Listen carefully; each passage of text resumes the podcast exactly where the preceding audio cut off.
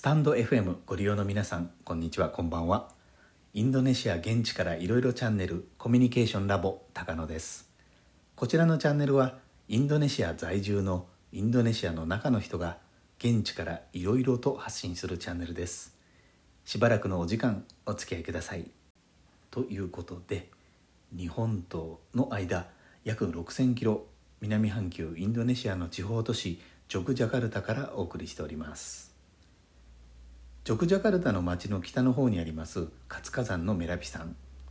火山活動が活発になっているということで警戒レベルが上がっているというお話は何度かさせていただいております。2006年2010年だったと思うんですけど大きな噴火を繰り返しているのですがその間にもその後も毎年のように小規模な噴火を起こしております。でですね実は私そうした大規模な噴火の時はたまたまジョクジャカルタにいないということが続いておりまして小規模な噴火の時はうっすらとああ車に火山灰ついてるなぐらいしか実は経験ないんですよね。ある時はジャカルタにいて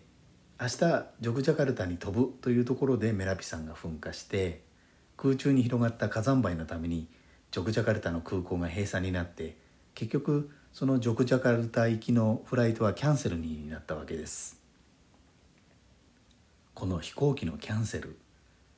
言い方は悪いというのは重々承知なんですけどキャンセルになるのはまだ良い方だと思うんですよね。これとは別の例として航空機の運用上飛んでしまった後つまり出発してしまった後いろいろな条件で別の空港に行き先を変えるということもあります。ダイバート目的違い着陸と言われるものですがこっちの方が大変だと思うんですよね。私みたいのだと私みたいのだとインドネシア語がまあできますんでそこから何とかするとか航空会社の対応を聞くとかといったことができますが普通の観光旅行短期の出張などでインドネシアに来ていてそういうことになったら戸惑いますよね。私の経験からですと今まではメラピ山以外の噴火でしたが日本から飛んできたバリ島行きの便がですね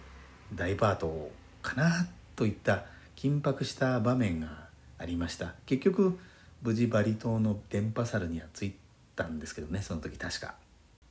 そうそうなんですよね。メラピ山以外にもジャワ島以外の他の島にも活発な火山が多いんですよね。インドネシアっていうのは。自然相手なので対策というのも難しいんですけどインドネシアでは一応火山噴火のこと頭の片隅には置いておきたい事柄ですよね。今回の放送いかがでしたでしょうか？レターコメントお待ちしております。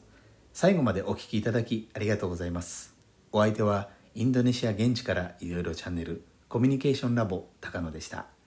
それではインドネシア語でのご挨拶またお会いしましょ